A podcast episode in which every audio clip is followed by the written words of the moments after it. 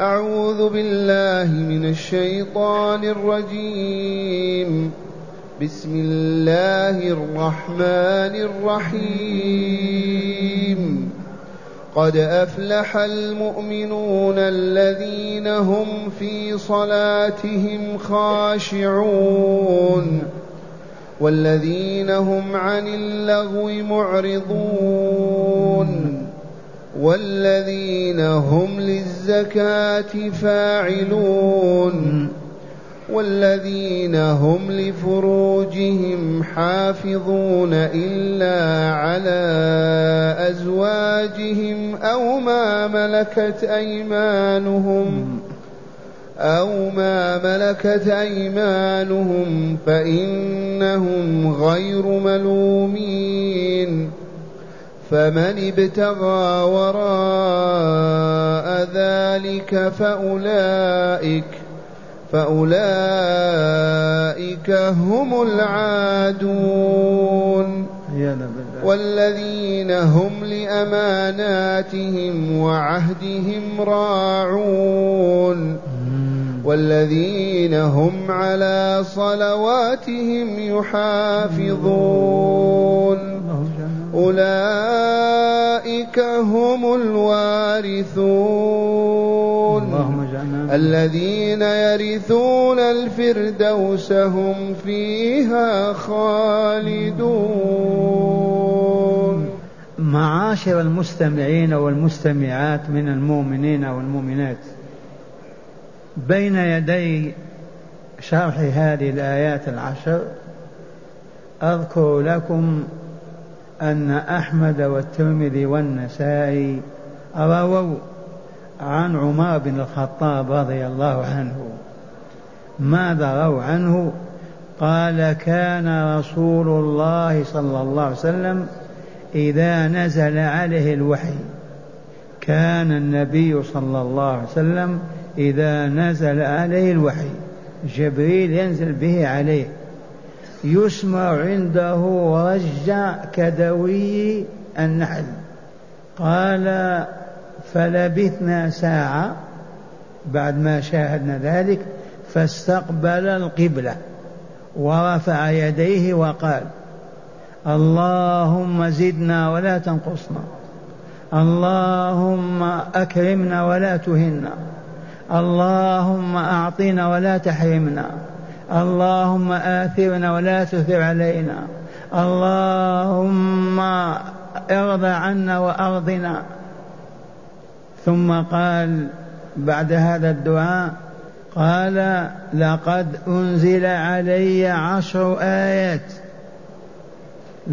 أنزل علي في هذه الساعة 10 آيات، من أقامهن دخل الجنة. أقام الآية 10 أي فعل، عمل بمقتضاها بدون زيادة ولا نقصان، أقام على الوجه المطلوب، دخل الجنة. قد أفلح المؤمنون إلى قوله خالدون. ذي مقدمة لسورة المؤمنون، من أبدع السور. هيا بنا مع الدرس. أولا، من المخبر بهذا الخبر؟ قد أفلح المؤمنون، أليس الله؟ فهل هناك أصدق من الله؟ هل يشك ذو عقل في صحة هذا الخبر؟ لا والله أبدا. قد أفلح المؤمنون، وقد علمنا الفلاح وأنه هو الفوز، وعلمنا أن الفوز معناه البعد عن النار ودخول الجنة دار الأبرار. قد أفلح من زكاها، أفلح فاز بالنجاة من النار ودخول الجنة. قد أفلح من هم المؤمنون. وقد تكرر عندنا بيان الإيمان والمؤمنين. كلمة المؤمنون دالة على العراقة في الوصف والمتانة فيه، ما هو مجرد مؤمن. ما قال قد أفلح مؤمنون أو قد يفلح مؤمنون، قد أفلح مؤمنون بحق وصدق. وإن شئتم حلفت لكم بالله. يدل هذا على علاقة الوصف ومتانته وجدارته. المؤمنون بحق وصدق لا بالادعاء والنطق كما يؤمن المنافقون والكافرون. ثم ذكرنا غير ما مر أن من صفات المؤمنين قول ربنا من سورة الأنفال إنما المؤمنون، وهذه صيغة حصر. إنما المؤمنون بحق وصدق الذين إذا ذكر الله وجلت قلوبهم وإذا تليت عليهم آياته قرئت عليهم زادتهم إيمانا. منسوب الإيمان يرتفع بعدما كان في مستوى خاص يرتفع. وقد يشهد لذلك أن يقوم قائم بيننا ويتلو آيات يعظنا بها أو يذكرنا فتتجلى حقيقة زيادة الإيمان بالاستجابة له.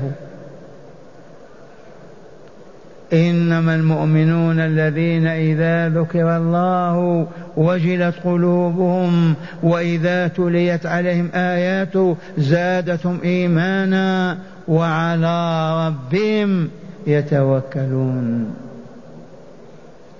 وعلى ربهم لا على غيره يعتمدون ويفوضون أمورهم إليه ويعتمدون عليه ويتوكلون عليه، ليس إلا الله.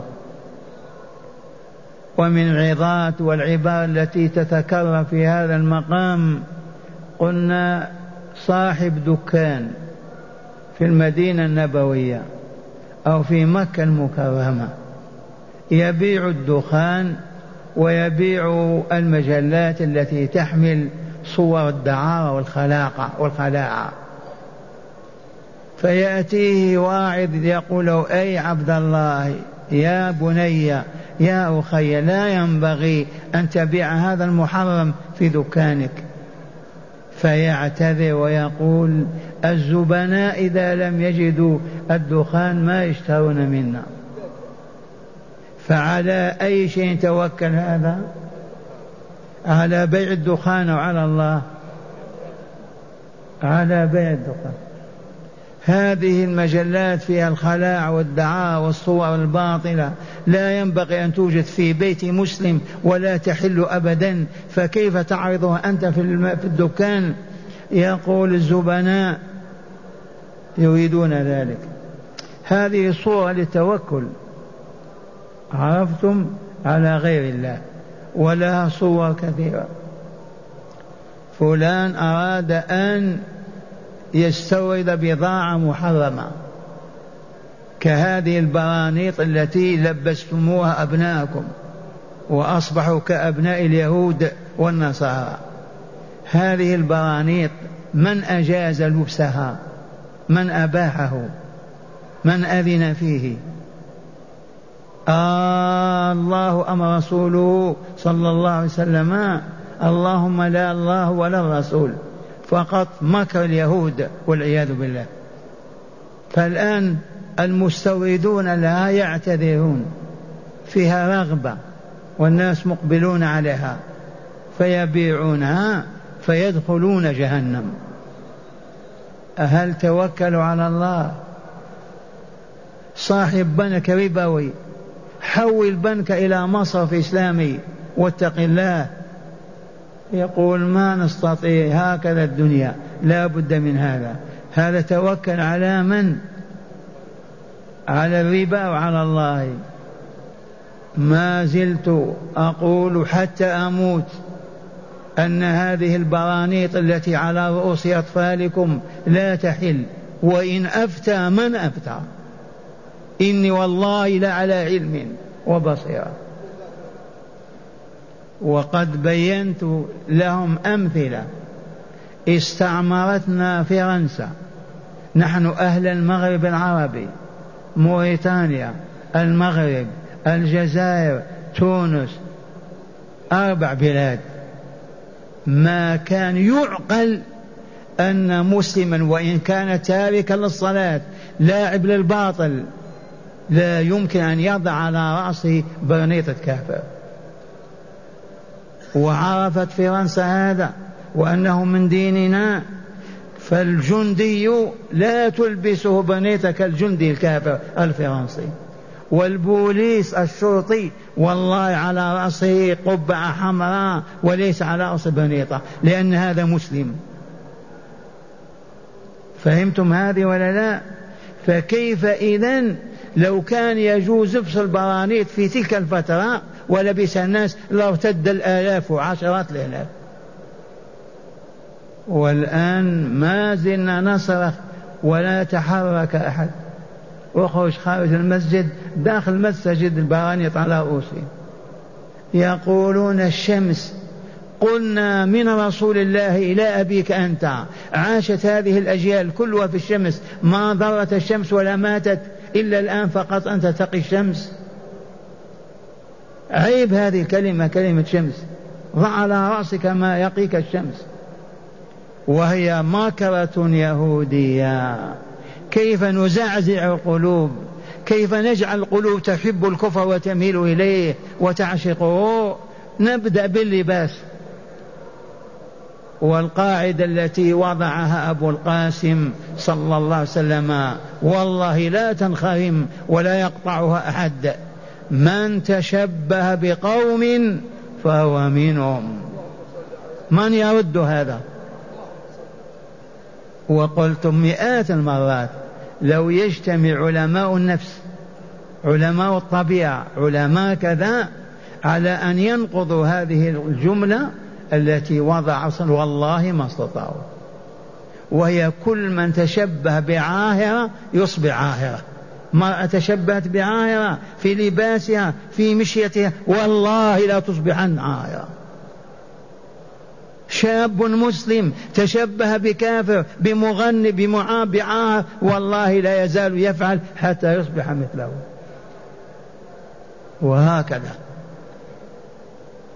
والشاهد عندنا الجهل والبعد عن كتاب الله وهدي رسوله. ما عرفوا الله ولا الطريق إليه. قد أفلح المؤمنون بحق وصدق لا بالادعاء والنطق.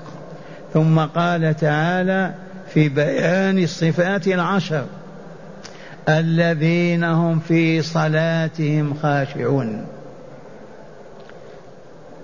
ورد أن رجلا يعبث بلحيته وهو في الصلاة، فرآه النبي صلى الله عليه وسلم يعبث بلحيته، فقال: لو خشع قلب هذا لما عبث بلحيته،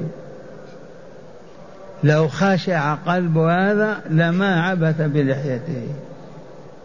ومن هنا نعمل على أن لا نتحرك حركة تتنافى مع حركات الصلاة. تبهتم؟ لا نصلح المشلح ولا العمامة ولا كذا، ولا نشتغل بلباسنا. إذ الخشوع خضوع وذلة وصغار بين يدي الله. خشوع يسكن فيه الإنسان، لا تتحرك اليد ولا الرجل، ولا يلتفت برأسه ولا بعينه أبدا.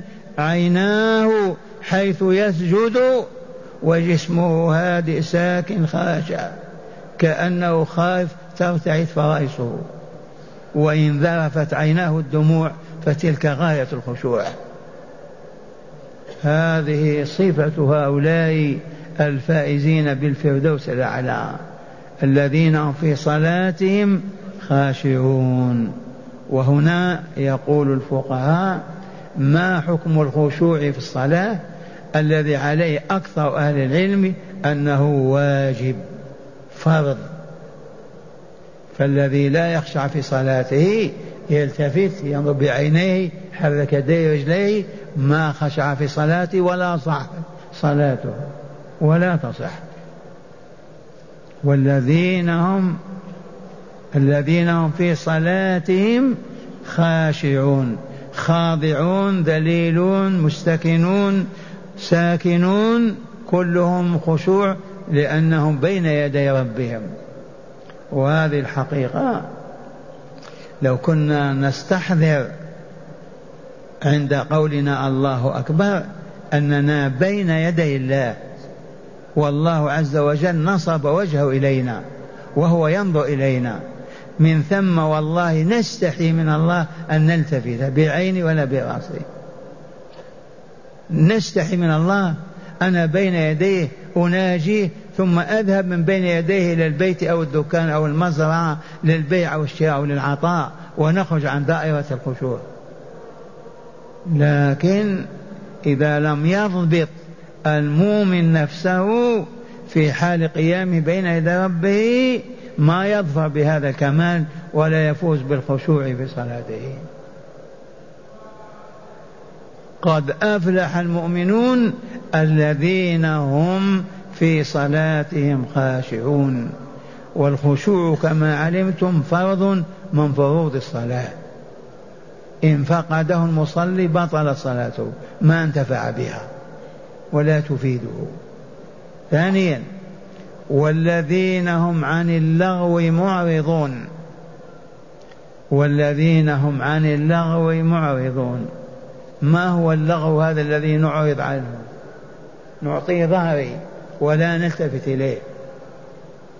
اللغو كل ما لم يأذن الله باعتقاده أو قوله أو فعله، كل ما لم يرضى الله به فهو لغو.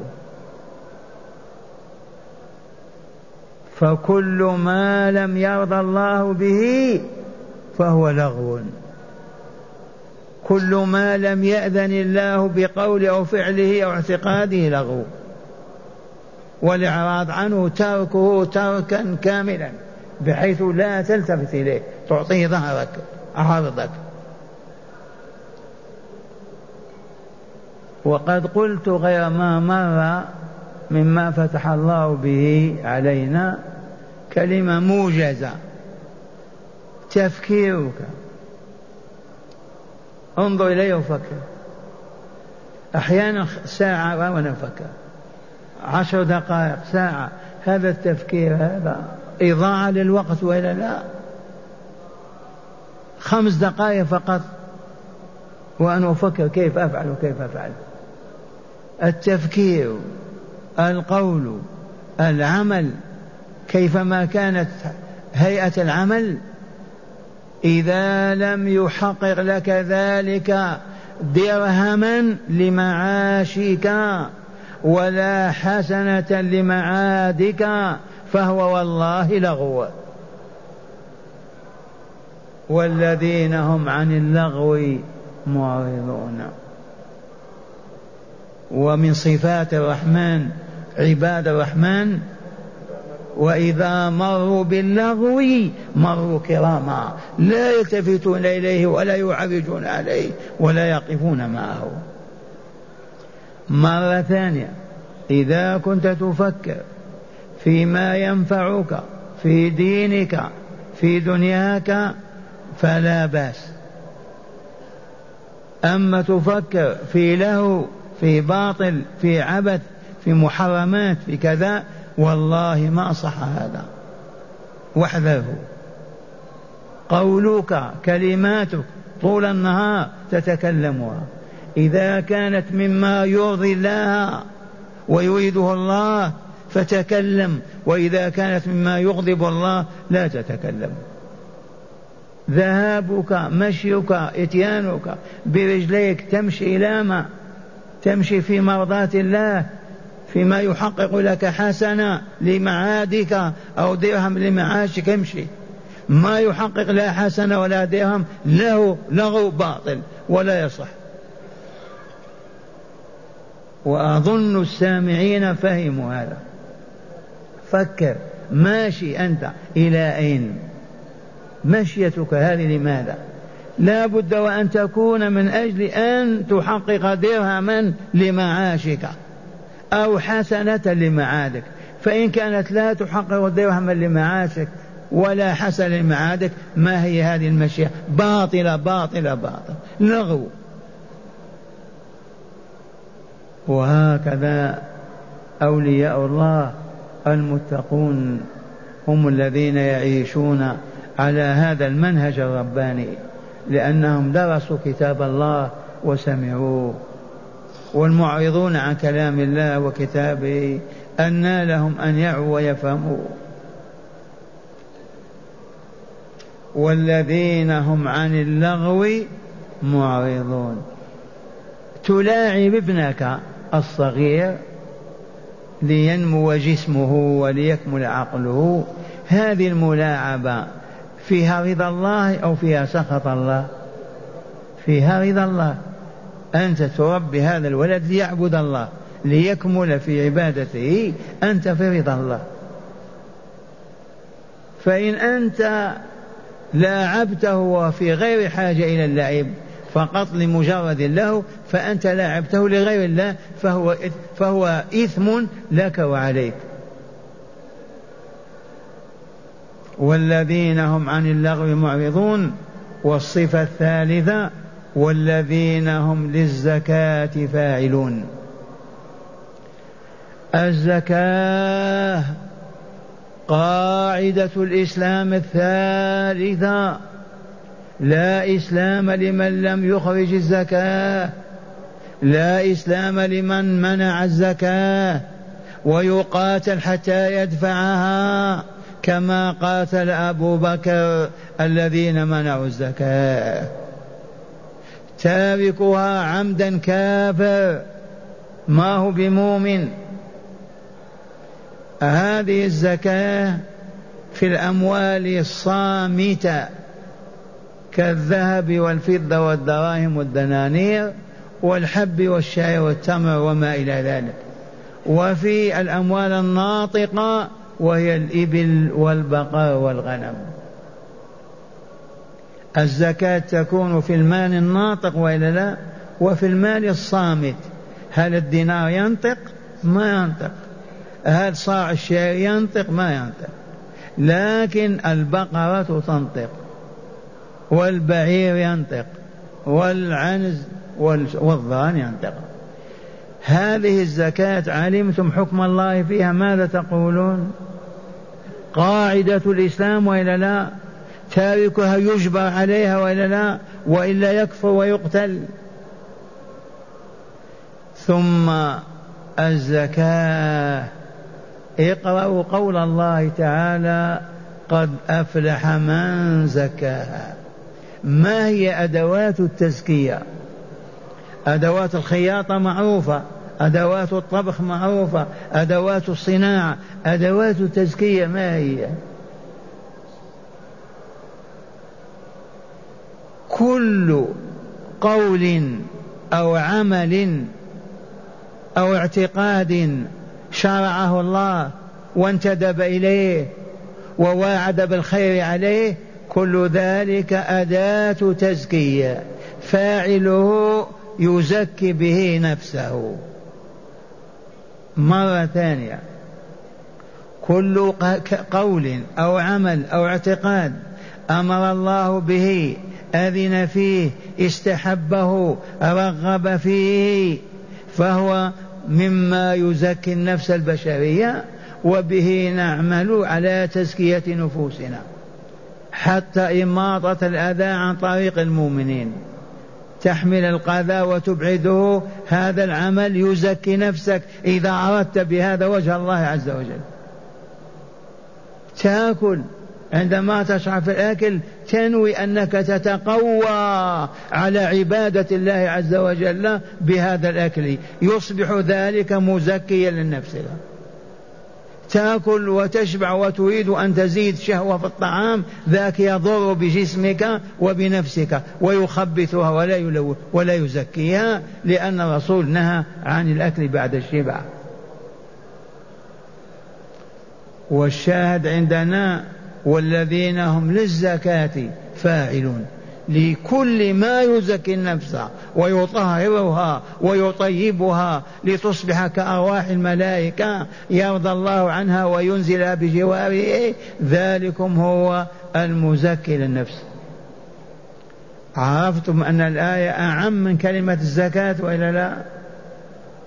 الزكاة قاعدة من قواعد الإسلام كالصلاة قاعدة من قواعد الإسلام، لكن الذين هم لما يزكي نفوسهم عاملون، تزكية النفس بالصيام بالصدقات بالذكر بالدعاء بالمشي إلى بيوت الله بزيارة المؤمنين لدعوتهم، وهكذا ما أكثر مواطن التزكية للنفس وأدواتها.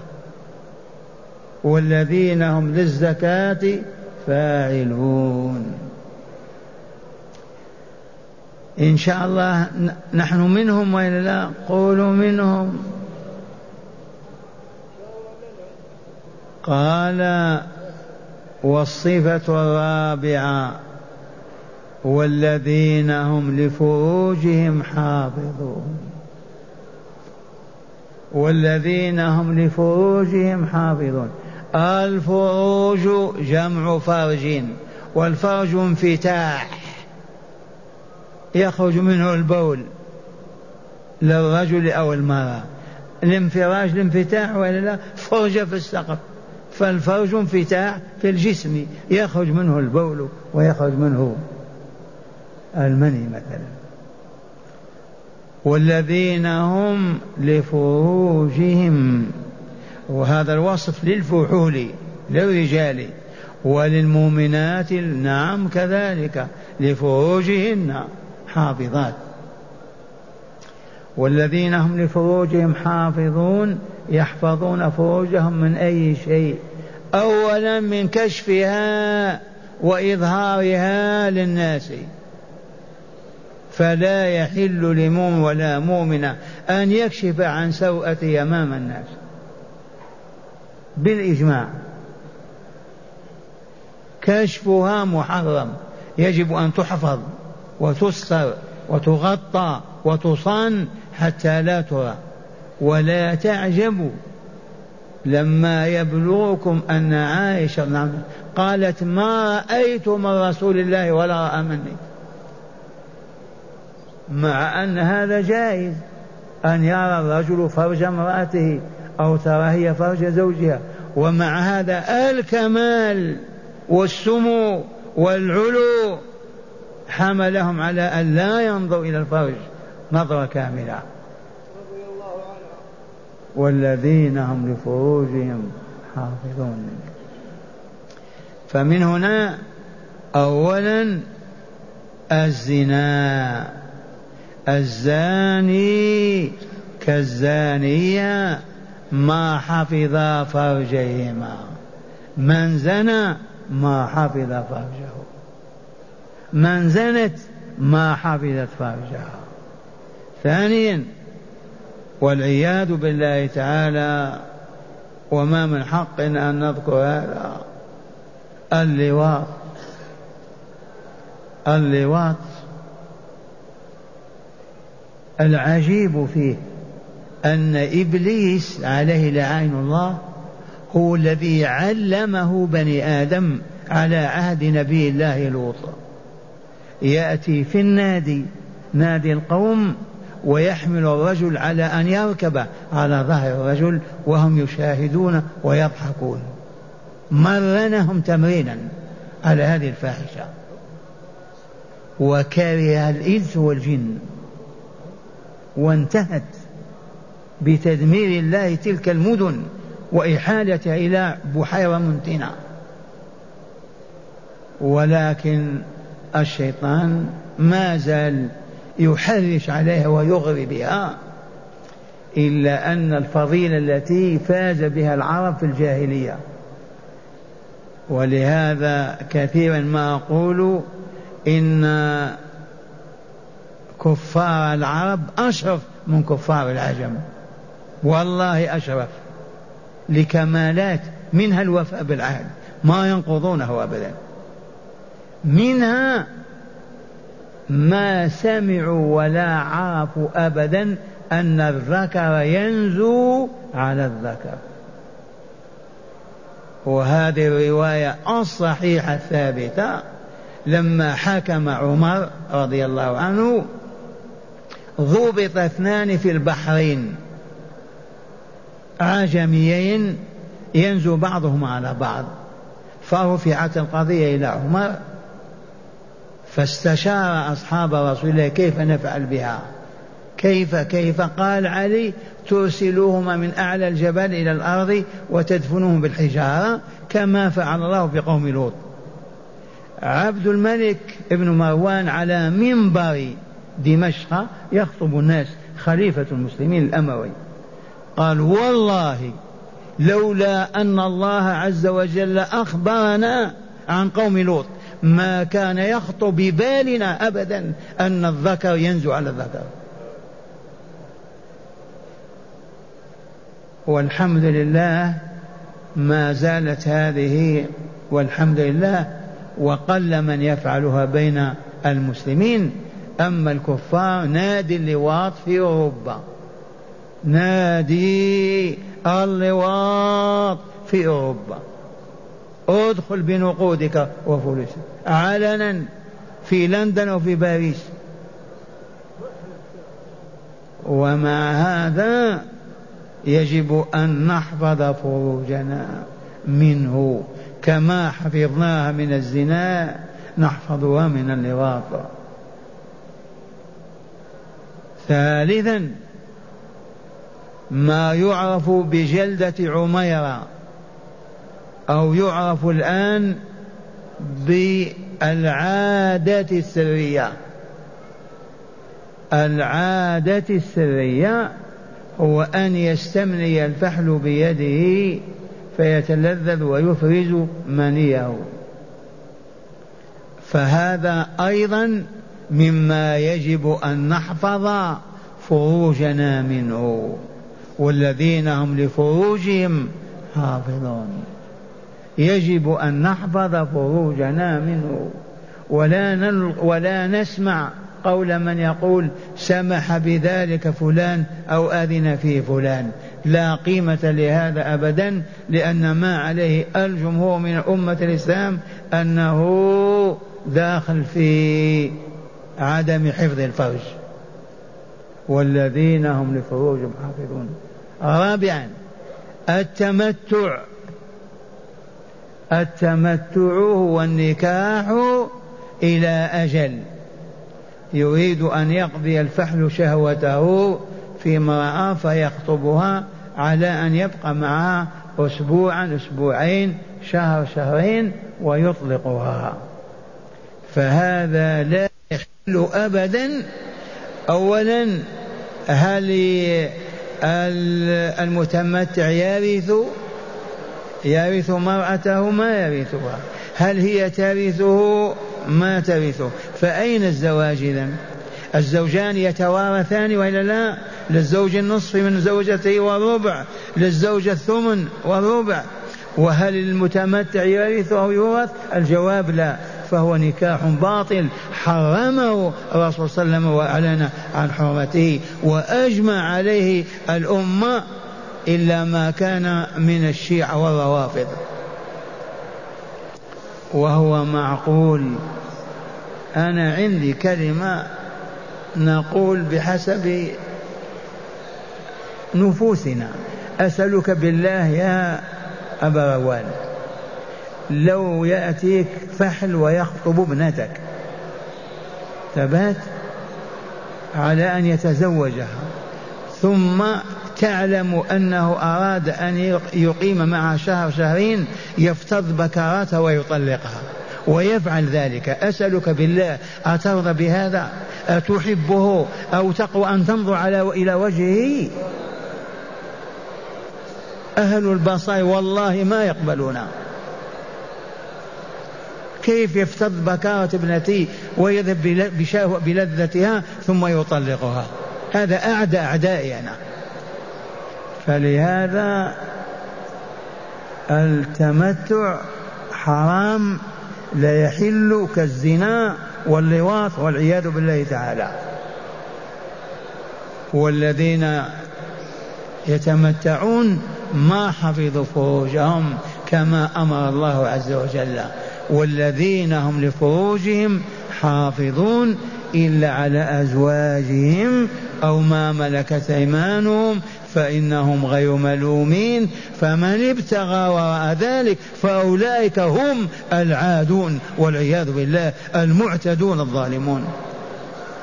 والأزواج جمع زوجة، كم زوجة تحل لك يا عبد الله المؤمن؟ 4، وإن خفت أن لا تعدل لا تزد على 1، وإن خفتم أن لا تعدلوا فواحدة فقط. قدرت على العدل مع الثانية 2، عجزت لا تزد 3، وهكذا. وهذا من فضل الله علينا وامتنانه كما تقدم بالأمس أن أذن لنا في الزواج 3 و 4. وقوله أو ما ثم أزواجهم، الزوجة ما هي؟ الزوجة هي التي تحصل عليها بما يلي: أولا أن يكون لها ولي يتولى عقد نكاحها، فإن لم يوجد لها ولي يجوز رجل سليم في العشيرة صالح يتولى ذلك. ما وجد المحكمة، القاضي ولي من لا ولي لها، الولي. نكاح بدون ولي فقط باتفاق بينك وبينها بتراضي بينكما، ولو تعطيها $1,000,000 ولو لا يصلح أبدا، لا بد من الولي. والولي أولا الأب، الأخ، الابن البالغ الرشد العاقل الذي هو أهل، العم، ابن العم. ما وجدنا في الأقربة، يوجد عبد صالح في العشيرة يتولى ذلك ولا حرج. وجد محكمة وقضاء، المحكمة تتولى. ثانيا المهر الذي يمهرها به، وهو مبلغ من المال لا يقل عن ربع دينار، وما زاد فلا حد له. لا يقل المهر عن ربع دينار، ما زاد فلا حرج، إلا أن التوسط والاعتدال خير من الغلو والشطط. إذن المهر ركن الزواج، بدونه فلا زواج، ما هي بزوجة أبدا. ويجوز دفع بعضه وتأخير البعض الآخر، يجوز. مهرك يا فلانة أو يا وليها $1,000، نصفها تسدد بعد كذا فلا حرج. لا بد من المهر، وهو الصداقة، يسمى الصداقة الدال على الصدق في النكاح. ثالثا الشاهدان العدلان المؤمنان الصالحان، لا تشهد عاهرة ولا عاهر ولا باطل ولا منكر، لا بد من شهادة عدل. والعدل عندنا من يجتنب الكبائر، وفي الغالب الصغائر أيضا. العدل من الناس من يؤدي الفرائض كلها ويتجنب المحرمات كلها ويتجنب كذلك المكروهات والصغائر من الذنوب. 4 الصيغة، التي هي أن يقول الخطيب زوجني وليتك فلانة، يقول الولي زوجتكها على مهر كذا وكذا أو صداق كذا وكذا، ويقول للشاهدين اشهدا، فيقولان شهدنا، وإن شاءوا كتبوا كتابا أو لم يكتبوا.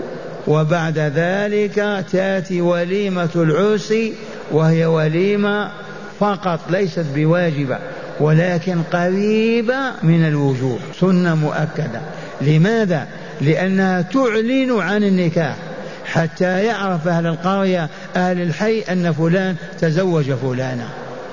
فإذا كانت سرية أشبهت بنكاح المتعة، ومن يدري لكن لا بد من الإعلان. ولهذا أذن الشارع في الزغادة للنساء أن يزغردن في العرس، وأذن في ضرب الدف أيضا للإعلان عن الزواج. معاشر المستمعين، وأخيرا كي نحفظ فروجنا يجب أن نراعي ما يلي. أولا أن نتزوج ولا نرضى بالعزوبة، ونتزوج المرأة الكبيرة والصغيرة والصحيحة والمريضة، ما نبقى ننتظر إلا حوراء وإلا نبقى عزبا والعياذ بالله. ثانيا أن نحفظ أسماعنا ونغض أبصارنا، فلا نسمع صوت امرأة لا تغني ولا تقول كذا، فإن ذلك مما يحفظ الفرج. أن نغض أبصارنا فلا ننظر إلى مرأة لا في صورة ولا في شارع ولا في مسجد أبدا. وعلى المؤمنات أن يتحجبنا، وأن لا تخرج المؤمنة إلا للضرورة، وإن خرجت يجب أن تسبل على وجهها خرقة سوداء خفيفة تمنع وجهها من أن ينظر إليه وترى الطريق أمامها بها. أما أن تتكبر تقول إيش نضع على وجه كذا، معناها رفضت دعوة الله وأنها عرضة لئلا تحفظ فرجها. فلا بد من الحجاب، نفرض على بناتنا، على نسائنا، على المؤمنات بيننا الحجاب، وقاية كبيرة تحفظ الفروج من الوقوع في هذه الزلة الكبرى التي وصف الله أصحابها بأنهم العادون، أي المعتدون الظالمون. أما قضية ما ملكت أيمانكم فما عدنا الآن جواري ما دام وقف الجهاد من أكثر من 1000 عام. من أين الجواري؟ الجواري ما ملكت اليمين لما نغزو دولة من الدول، أمة من الأمم، نأخذ الأسرى، ماذا نصنع بالأسرى؟ نقتلهم؟ لا، إذن فنربيهم على الإسلام، فيوزع القائد علينا كم واحدة للواحد، ويؤمر بالمحافظة عليها وصلاحها وحتى إتيانها وجماعها لتسعد بذلك وتكمل. أما الآن ليس هناك مما ملكت اليمين، لأن إيماننا مكسورة مقطوعة من 1000 سنة. عرفتم من أين تأتي الجواري؟ تختطف وتقول جارية؟